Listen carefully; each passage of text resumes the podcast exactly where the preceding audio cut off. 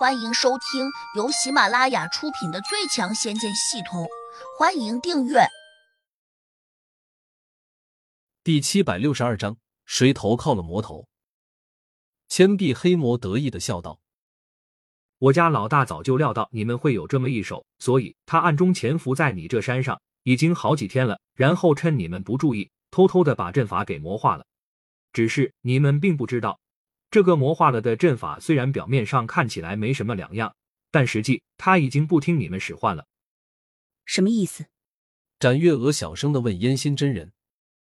燕心真人身体微微颤抖。他可能在吓我们，我们的阵法哪可能轻易被魔化？千臂黑魔冷笑：“你要是不信，可以找人去闯一下阵法试试，看能不能闯出去。”烟心真人眼里闪过一丝复杂，马上对月心真人说：“月心，你去试试。”说话之际，他又冲月心真人眨了下眼睛，意思是你可借机逃出去。如果等不及寻界仙使大人过来，就赶紧到灵宝门和魂阳门去搬救兵。月心真人点点头，表示他明白了。殿门吱嘎一声打开了，月心真人一咬牙，便飞了出去。殿中三个魔头果然没有阻拦。大概过了几分钟，月心真人一脸灰暗的飞了回来。月心，怎么样？烟心真人忐忑不安的问。他已经从月心真人沮丧的表情上看出来了，事情多半比想象中还更加糟糕。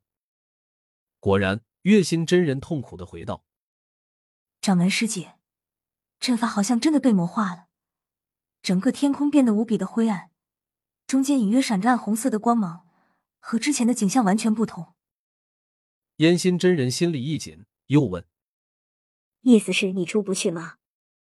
月心真人沮丧的点点头：“我试着从生门往外闯，但却完全闯不过去，而且我还闻见了一些难闻的臭味。”烟心真人咳了声，又给月心真人分了个神识，说：“别怕，骆大人来了就好办了。”谁知长臂黑魔又洋洋得意的冒了一句：“我家大人料事如神，知道你们会往外求救，所以他顺势就把你们这里都给屏蔽了。”你，你这话是什么意思？烟心真人心里暗自叫苦，却还是忍不住问：“这样说吧，除了我们的魔石，你们所有的神石都已经穿不过这个阵法了。”嘎嘎嘎！烟心真人，这下你可以死心了吧？长臂黑魔再次放声大笑。旁边两个黑魔也在会心的狂笑起来。三个魔头的笑声十分刺耳，让飞燕门一干门徒全都感到无比的绝望。即便是烟心真人，这下也仿佛觉得天塌下来了。他万万没有想到，魔头这次进攻飞燕门，竟然提前预谋了这么多，自己这个做掌教的却一无所知，实在是罪不可恕。月心真人用神识绝望的问烟心真人。掌教师姐，现在怎么办？烟心真人苦笑：“我也没有办法。要不和他们拼了？”烟心真人有些悲哀：“怎么拼？这三个魔头，每一个的功力都不在我之下，而且他们还有一个厉害的老大没有现身。我们就算拼尽所有弟子的性命，恐怕也无法赶走他们。”月心真人重重的叹了口气，显然也很清楚。硬拼是拼不过的，无非就是死得快与慢的问题。长臂黑魔又得意的笑道：“识时务者为俊杰，我再给你们片刻功夫，好好思考。如果不给我们一个准确的答案，等我们老大过来，就只好血洗你们飞燕门了。”殿中众弟子，有的人已经吓得哭泣起来。此时一旦有人开了头，其他胆小的弟子不免也跟着低声的哭，显得十分绝望。还有人说：“我不想死啊，我也不想被魔化。”展月娥耷拉着脑袋，同样很悲哀。到了这个时候，还有谁能救飞燕门？这时，长臂黑魔傲慢的叫道：“我给你们的时间马上就到了。我家老大刚刚回了消息，说他马上过来。你们是要死还是要活，就凭他一句话了。”嘎嘎嘎！殿中众人一听，越发有些慌乱。烟心真人长叹了一声。对月心真人说：“我看还是先保全弟子们的性命要紧。你看如何？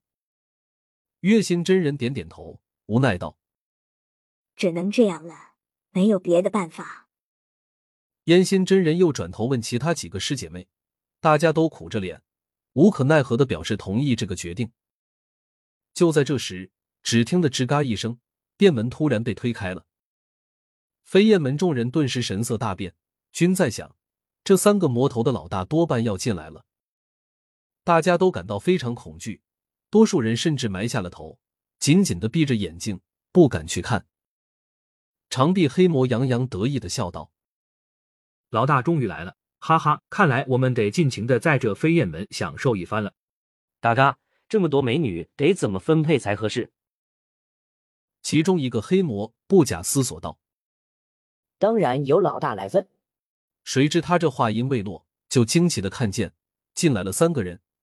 走在最前面那个男子看起来十分年轻，而且长相俊雅，非常潇洒。旁边那个女子虽然姿色也不错，但却比不上展月娥。让他们更加困惑的是，两人后面跟着一个小男孩，看起来很陌生，但那眼神却好像在哪里见过。此时殿中突然安静下来，静得让人有些发慌。烟心真人壮着胆子转头看了过去，这一看。他就看呆了，嘴里噎了声：“这不是胡杨和小莲吗？你们没有死吗？”月心真人正好也看向了门口，他却有些惊喜，急切的叫道：“小莲，小莲，是你吗？你被魔化了，但还活着是吧？”